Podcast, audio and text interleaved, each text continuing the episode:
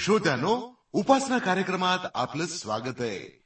जीवनाच्या शर्यतीमध्ये आपण सगळेच वेगानं धावत आहोत. आमच्याकडे स्वतःसाठी वेळ नाही तर देवासाठी वेळ कुठून असणार?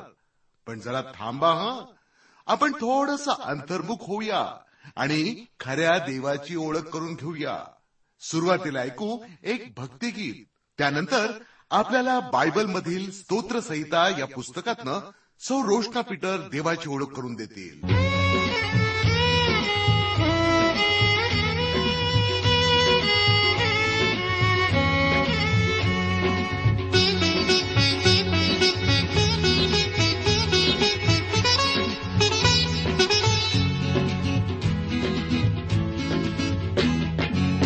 परमेशाला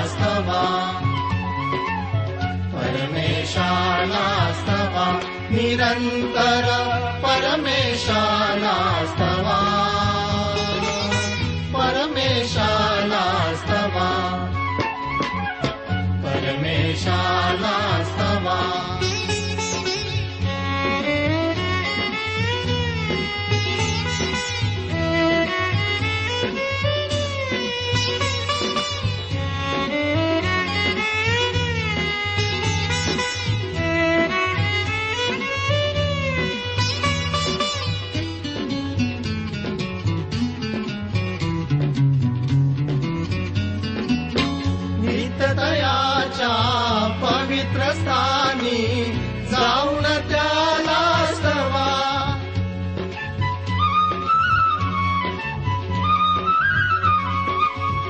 தாமரஞா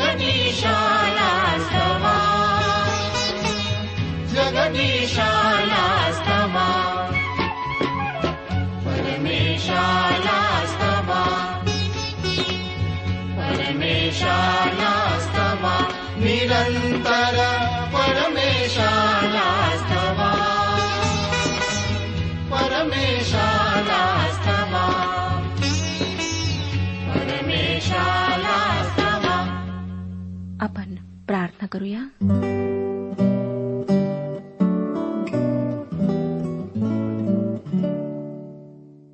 हे आमच्या सर्वसमर्थ परमेश्वर पित्या तुझे उपकार स्मरण करीत तुझ्या सर्व अद्भुत कृतींचे वर्णन करीत आम्ही तुझ्या कृपेच्या सिंहासनासमोर येत आहोत.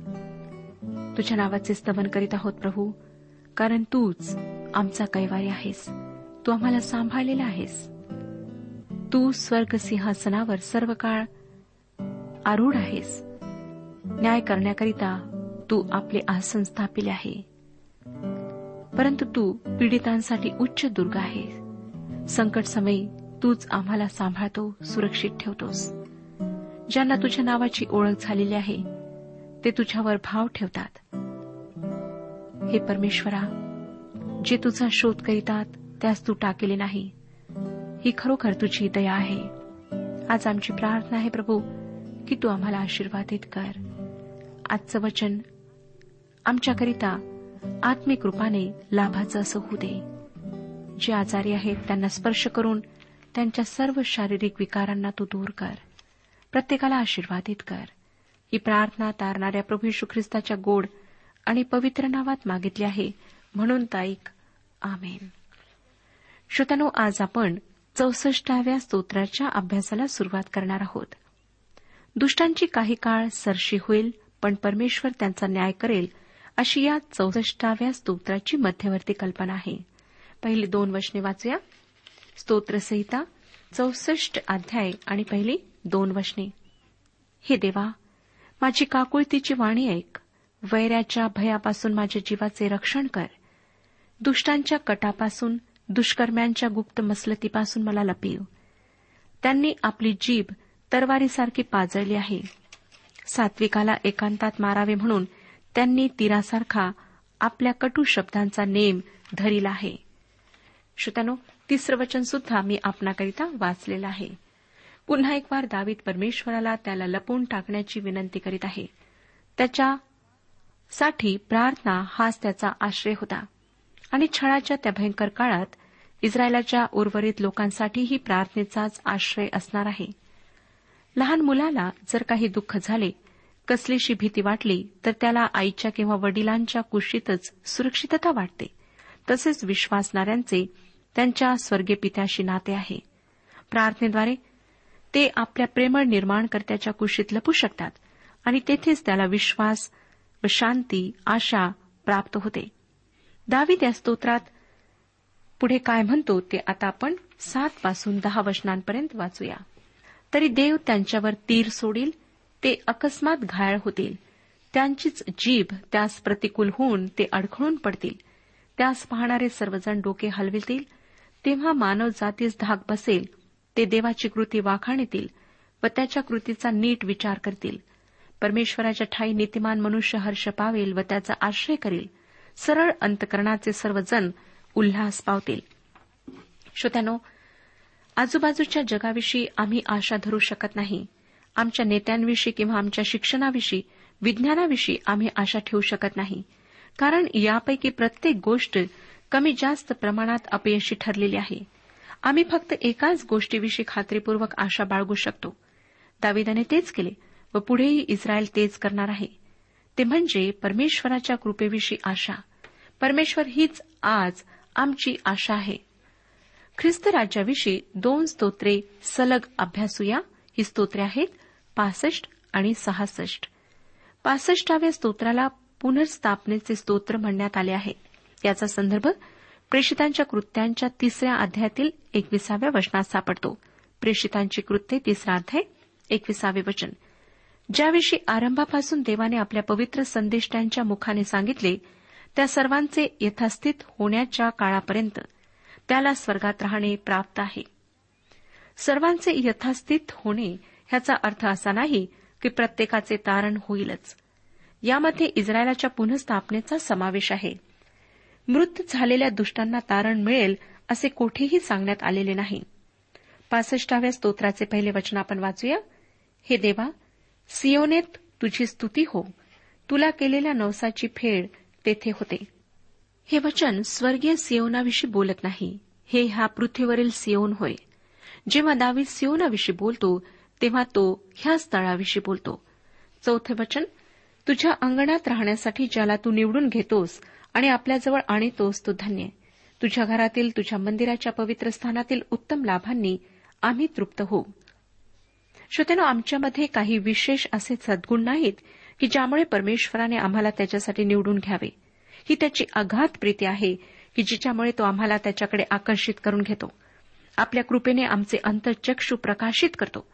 आणि जेव्हा त्याच्या कृपेच्या सामर्थ्याने आम्हाला त्याची ओळख पडते तेव्हा त्याच्या सन्निध राहण्याचा विशेष व सुंदर अधिकार आम्हाला लाभतो.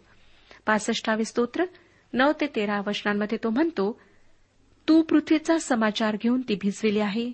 तू तिला फार फलद्रूप करीतोस. देवाची नदी जलपूर्ण आहे. भूमी तयार करून तू मनुष्यांना धान्य पुरवितोस. तिच्या तासांना तू भरपूर पाणी देतोस. तिचे उंचवटे सपाट करीतोस. तिला पावसाच्या सरींनी मऊ करीतोस. तिच्यात उगवलेले अंकुर सफळ करीतोस. तू आपल्या प्रसादाने वर्ष भूषित करीतोस आणि तुझे मार्ग समृद्धीमय झाले आहेत. रानातली कुरणे समृद्ध होतात आणि डोंगरांना उल्हासाचे वेष्टन पडले आहे. कुरणे कळपांनी झाकून गेली आहेत. खोरीही धान्याने सुशोभित होऊन गेली आहेत. ती मोठ्याने जय जयकार करीतात व गातात. श्रोत्यानो ख्रिस्त राज्याचे हे एक मनोहर रूप आहे. सुफलता सुबत्ता व समृद्धी आणि शांती ही सर्व देवाच्या साम्राज्यात असणार आहेत.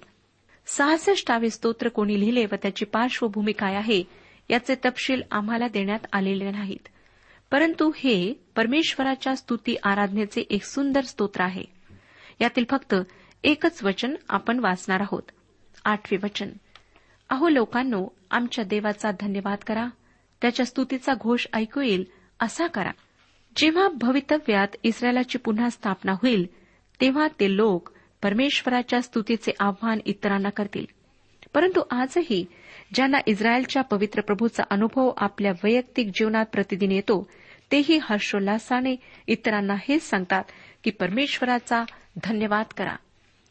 एजकल सांगतो की त्या दिवसात लोक देवाला अर्पणे चढवतील. ह्याचे स्पष्टीकरण काय आहे? ज्या प्रकारे जुन्या करारात त्यांनी अर्पणे आणलीत जे येशू ख्रिस्ताच्या येण्याचे चित्र दर्शविते आणि भविष्यात जी अर्पणे केल्या जातील ती येशू ख्रिस्त ह्या जगात येऊन गेला हे दर्शवतील. प्रत्येक कोकरा देवाच्या कोकऱ्याकडे निर्देश करेल जो ह्या जगाचे पाप हरण करणार आहे. श्रोत्यानो जर तुम्हाला एखादी मौल्यवान वस्तू अचानक सापडली तर तुम्ही ती इतरांना कौतुकाने दाखवताना? येशू ख्रिस्ताविषयी आमचे तसेच होते. तो या जगातल्या इतर कोणत्याही मौल्यवान वस्तू व्यक्तीपेक्षा अधिक मौल्यवान आहे म्हणूनच तो सापडल्यावर त्याची ओळख झाल्यावर इतरांनीही त्याचा अनुभव घेऊन त्याची उपकारस्तुती करावी अशी तीव्र इच्छा मनात निर्माण होते. ज्याने तुमच्यासाठी त्या कलवरीच्या लज्जास्पद क्रूस खांबावर ते यातनामे मरण पत्करले तो येशू ख्रिस्त तुमचा खरा मित्र होऊ इच्छितो. जो मरण पावला ज्याला पुरले आणि जो तिसऱ्या दिवशी मरणावर विजय होऊन स्वर्गात चढला तो पुनरुत्थित ख्रिस्त आपले सामर्थ्य तुम्हाला देऊ इच्छितो. त्याच्याबरोबर स्वर्ग राज्याचे वतनदार तो तुम्हाला करू इच्छितो. तुमचे अश्रू मातेच्या ममतेने पुसू इच्छितो. तुम्ही आज त्याला कसा प्रतिसाद देता? त्याच्याजवळ जीवन आहे व ते विपुल जीवन आहे. आता श्रोत्यानो आपण सदुसष्टाव्या स्तोत्राचं अध्ययन सुरू करीत आहोत. या स्तोत्रामध्ये परमेश्वराची या पृथ्वीसाठी असलेली अंतिम इच्छा व हेतू प्रगट झालेले आहे. हे स्तोत्र ख्रिस्त राज्याविषयी आहे आणि त्यामध्ये परिवर्तन झालेले जग नवीन झालेले जग ज्या जगात परमेश्वर आम्हाला आशीर्वाद देणार आहे आणि पृथ्वीवरील सर्व लोक त्याचे भय धरतील असे हे ख्रिस्त राज्य असणार आहे. त्यावेळेस शाप रद्द करण्यात येईल आणि आम्ही परमेश्वराची उपकार स्तुती करू शकू. सदुसष्टावे स्तोत्र सुवार्ता प्रसाराविषयी नाही परंतु त्यामध्ये काही तत्वे अशी आहेत की देवाच्या सुवार्ताविषयक योजनेविषयी ते लागू पडतील. आता या स्तोत्राच्या काही मनोवेदक गोष्टी आपण पाहूया. यामध्ये आम्हास आशीर्वाद दे या अर्थाचे वाक्य तीनदा आहे आणि तीन व्यक्ती किंवा तीन समूहांचा उल्लेख त्यामध्ये आहे. परमेश्वराचा उल्लेख पंधरा वेळा आहे. तसेच त्रैक्याचाही उल्लेख आहे. तसेच इस्रायल देश म्हणजे आपण जे विश्वासणारे त्याचा उल्लेख सहा वेळा आहे आणि राष्ट्रीय हा शब्द नऊ वेळा वापरण्यात आला आहे. राष्ट्रीय म्हणजे परके लोक विदेशी वेगवेगळ्या वर्णांचे समूहाचे वेगवेगळ्या वर्गामधील लोक. आपण या स्तोत्राची सुरुवात कशी झाली ते वाचूया. सदुसष्टावे स्तोत्र पहिले वचन. देवाने आमच्यावर दया करावी व आम्हाला आशीर्वाद द्यावा. त्याने आपला मुखप्रकाश आमच्यावर पाडावा. या वचनात त्रैक्याचा संदर्भ आहे. जेव्हा परमेश्वराने इस्रायलाची रानातल्या प्रवासासाठी तयारी केली तेव्हा त्याने इस्रायल देशाला हा आशीर्वाद दिला. हा आशीर्वाद गणनेचे पुस्तक सहावाध्याय चोवीस ते सव्वीस या वचनांमध्ये आम्हाला वाचायला मिळतो. गणनेचे पुस्तक सहावा अध्याय चोवीस ते सव्वीस वचने. परमेश्वर तुला आशीर्वाद देव तुझे संरक्षण करो. परमेश्वर आपला मुखप्रकाश तुझवर पाडो व तुझवर कृपा करो. परमेश्वर तुझकडे प्रसन्न मुख करो आणि तुला शांती देव. या तीनही वाक्यांमध्ये अनुक्रमे देवचो पिता देवचो पुत्र व देवचो पवित्र आत्मा यांचा संदर्भ आहे. इस्रायलच्या काही शिक्षकांच्या मते येशू ख्रिस्त किंवा तारक किंवा मसीहा हा परमेश्वराचे मुख आहे. म्हणजे या ठिकाणी तीन अंगे असलेला हा आशीर्वाद देवचो पिता देवचो पुत्र व देवचो पवित्र आत्मा यांच्यापासूनच आहे. या आशीर्वादाची समाप्ती गणनाचे पुस्तक सहावाध्याय सत्तावीसाव्या वचनात आहे. सत्तावीसावे वचन वाचूया. ह्या रीतीने त्यांनी इस्रायल लोकांवर माझे नाव मुद्रित करावे म्हणजे मी त्यास आशीर्वाद देईन. हा अहरोनाद्वारे देण्यात आलेला आशीर्वाद ख्रिस्त राज्यामध्ये परिपूर्ण होईल.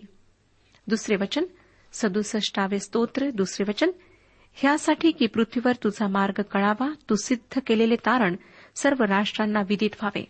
श्रोत्यानो जेव्हा ते घडेल तेव्हा यशया संदेष्टाच्याद्वारे जे सांगण्यात आले ते परिपूर्ण होईल.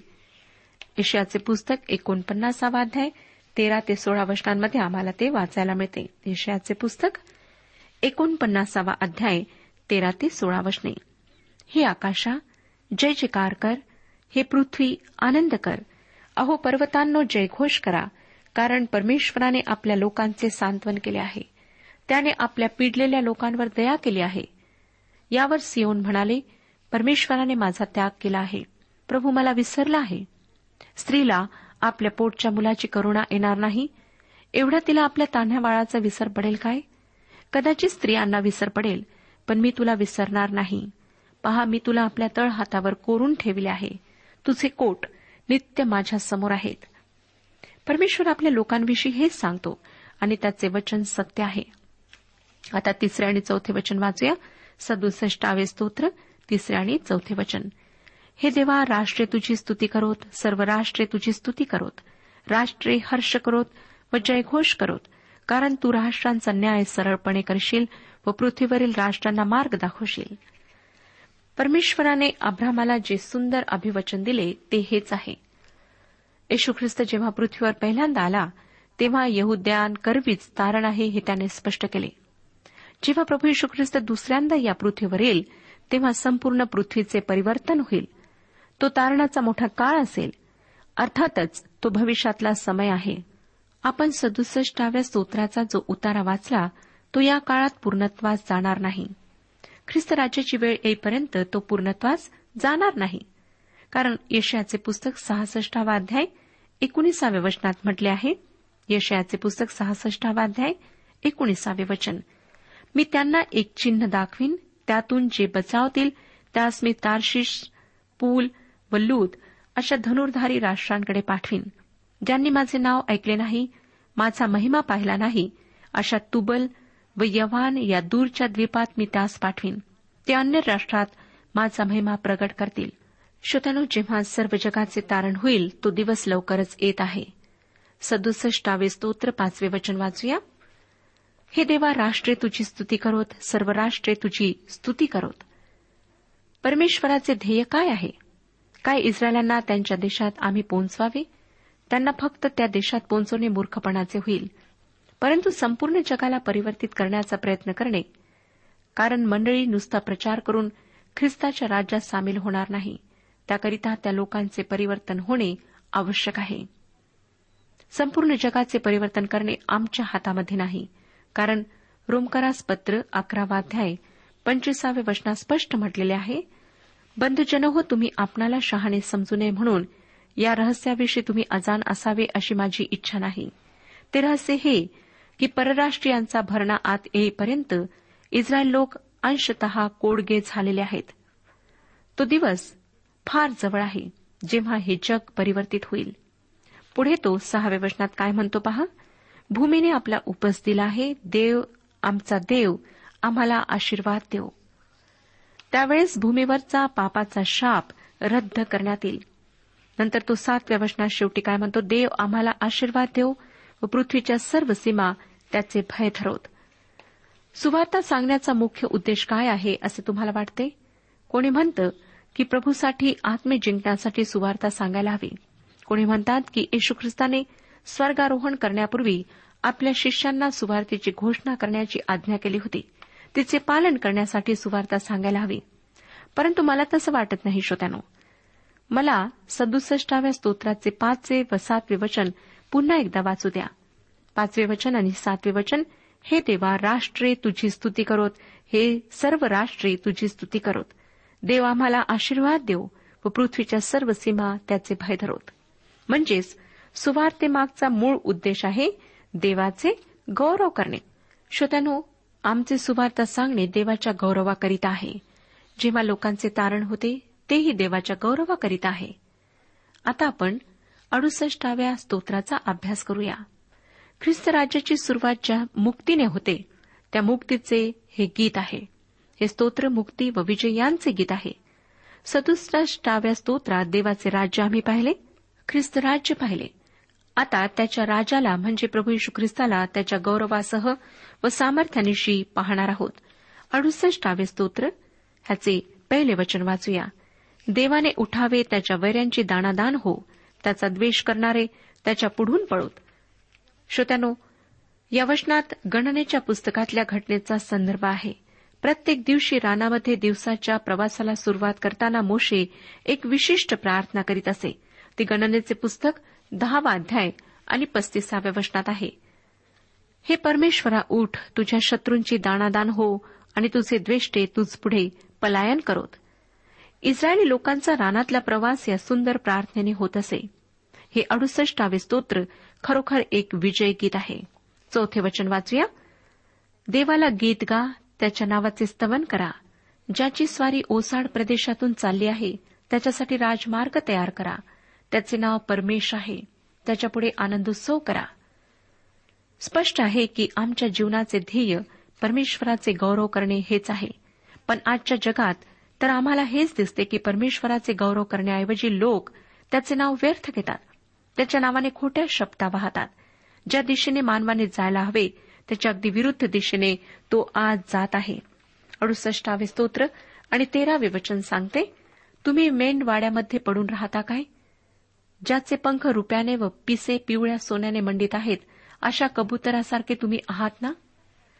इस्रायलच्या शास्त्यांच्या काळातली देवाची एक महान सेविका व शास्ती दबोरा हिने आपल्या भविष्यवादाच्या गीतामध्ये मेंढवाडा हा शब्द याच अर्थाने वापरला आहे. ती शास्त्रींचे पुस्तक पाचवाध्याय सोळाव्या वचनात रुबेन जो युद्धावर गेला नाही त्याला उद्देशून म्हणते खिल्लारांसाठी वाजविलेला पावा ऐकत तू मेंढवाड्यात का बसलास? आपल्याला आढळेल की हे तिने रुबेनला उद्देशून म्हटले कारण रुबेन लढाई करण्यास गेला नाही. या दोन्ही उतारातील मेंढवाडा हा शब्द व्यक्तीच्या निर्विकार निष्क्रिय आणि स्वार्थी स्थितीला दाखवून देण्यासाठी वापरण्यात आला आहे. या अडुसष्टाव्या स्तोत्रामध्ये हा शब्द इस्रायलच्या निर्विकार व निष्क्रिय स्थितीस व्यक्त करणार आहे. परंतु हेच लोक कबुतरासारखे होतील. कबूतर हा अर्पणाचा पक्षी आहे आणि तो येशू ख्रिस्ताच्या वधस्तंभावरच्या अर्पणाचे प्रतीक आहे. जरी इस्रायली लोक सध्या निष्काळजी आहेत निरुत्साही आहेत तरी येशू ख्रिस्ताचे समर्पण त्यांना झाकून टाकेल. या स्तोत्राला स्वर्गारोहणाचे स्तोत्र म्हणायला काही हरकत नाही. कारण यातील एक वचन इफिस्करास लिहिलेल्या पत्राच्या चौथ्या अध्यायातील आठव्या वचनात वापरलेले आहे. इफिस्करास पत्र चौथा अध्याय आठवे वचन. यास्तव तो म्हणतो त्याने उच्चस्थानी आरोहण केले तेव्हा त्याने पाडाव केलेल्यास कैद करून नेले आणि मनुष्यास दाने दिले. अडुसष्टाव्या स्तोत्राचे अठरावे वचनात आपण वाचूया. तू उच्चस्थानी आरोहण केले आहे तू पाडाव केलेल्यास कैद करून नेले आहे. मनुष्यांमध्ये बंडखोरांमध्येही तुला नजराने मिळाले आहेत. यासाठी की हे परमेशा देवा तू तेथे वास करावा. जेव्हा आमच्या प्रभू यशू ख्रिस्ताने स्वर्गारोहण केले तेव्हा मला वाटते त्याने दोन गोष्टी केल्या. सर्वप्रथम त्याने भूतकाळातल्या सर्व संत जनांना जे मृत्यूनंतर शांत स्थळी गेले होते त्यांना तेथून आपल्यासह स्वर्गात नेले. त्यांच्या विश्वासामुळे ते तारल्या गेलेले होते व येशूने त्यांच्याही पापांची खंडणी वधस्तंभावर भरून दिली होती. त्या संत जनांना प्रभू येशूने परमेश्वराच्या समक्षतेमध्ये नेले. दुसरी गोष्ट म्हणजे त्याने पृथ्वीवरील लोकांना दाने दिली यासाठी की त्यांनी त्याचे कार्य चालू ठेवावे. ख्रिस्ताच्या शरीरात म्हणजे मंडळीमध्ये असलेल्या प्रत्येक व्यक्तीला दान देण्यात आलेले आहे. अर्थातच सर्वांची दाने एकसारखी नाहीत. श्रोत्यानो मला खात्री आहे की आजच्या वचनाच्याद्वारे परमेश्वर आपणाशी बोललेला आहे. काय? आपण आपल्या जीवनाद्वारे परमेश्वराचे गौरव करीत आहात? जर नाही तर आजच्या वचनावर मनन करा. गंभीरपणे विचार करा. तुमची कार्ये कशी आहेत? तुमचा व्यवहार कसा आहे? तुमचे आचरण कसे आहे? काय तुमच्या बोलण्याद्वारे कृतींद्वारे परमेश्वराचे गौरव होते? की परमेश्वराला लोक नाव ठेतात त्याची निंदा करतात? आज आपल्या जीवनावर एक दृष्टी टाका. श्रोत्यानो तुम्हाला शिव्यागाळ करण्याची सवय आहे तुम्हाला वाईट कृत्य करण्याची सवय आहे तुम्ही वाईट व्यसनांच्या अधीन आहात तुमच्या जीवनाच्याद्वारे इतरांना कुठलाच लाभ होत नाही आशीर्वाद मिळत नाही तर आज तुम्हाला परिवर्तित होण्याची गरज आहे. तुम्ही स्वतःहून होऊ शकणार नाही किंवा दुसरा कोणी तुम्हाला परिवर्तित करू शकणार नाही. फक्त परमेश्वरच तुमच्या जीवनात हे कार्य करू शकतो. म्हणून प्रार्थनापूर्वक त्याच्याजवळ या. आपल्या सर्व पापांबद्दल पश्चाताप करा. सर्व पापांची कबुली द्या आणि म्हणा प्रभू की ह्या सर्व गोष्टींपासून तुम्हाला सुटका दे.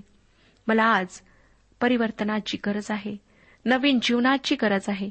नवीन हृदयाची गरज आहे.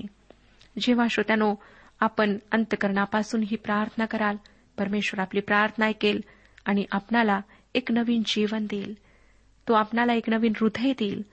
तुमचे मार्ग बदलतील. तुमचा सर्व व्यवहार बदलेल. तुमची बोलण्याची ढब बदलेल. परमेश्वराजवळ या आपलं जीवन त्याला समर्पित करा.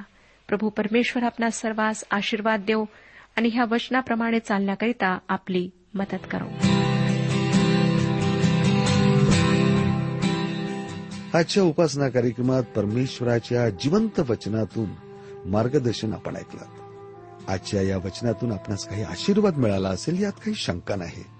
सुदैव जीवनविषयक काही शंका असल्यास किंवा काही प्रश्न असल्यास किंवा काही प्रार्थना निवेदन असल्यास पत्राद्वारे आम्हास अवश्य कळवा. आम्हाला अगदी आनंदच होईल. पत्र व्यवहारासाठी आमचा पत्ता लिहून घ्यावा. कार्यक्रम उपासना पोस्ट बॉक्स क्रमांक एक शून्य दोन बेजनबाग नागपूर पिनकोड क्रमांक चार चार शून्य शून्य शून्य चार. आमचा ईमेल अॅड्रेस आहे Marathi T T B at radio eight eight two dot com email address पुन्हा एकदा ऐका. Marathi T T B at radio eight eight two dot com बरं तर आता इथंच थांबूया कारण आपल्या कार्यक्रमाची वेळही संपत आलेली आहे. पुन्हा आपली भेट आपल्या पुढल्या कार्यक्रमात तोपर्यंत नमस्कार. जीवनाची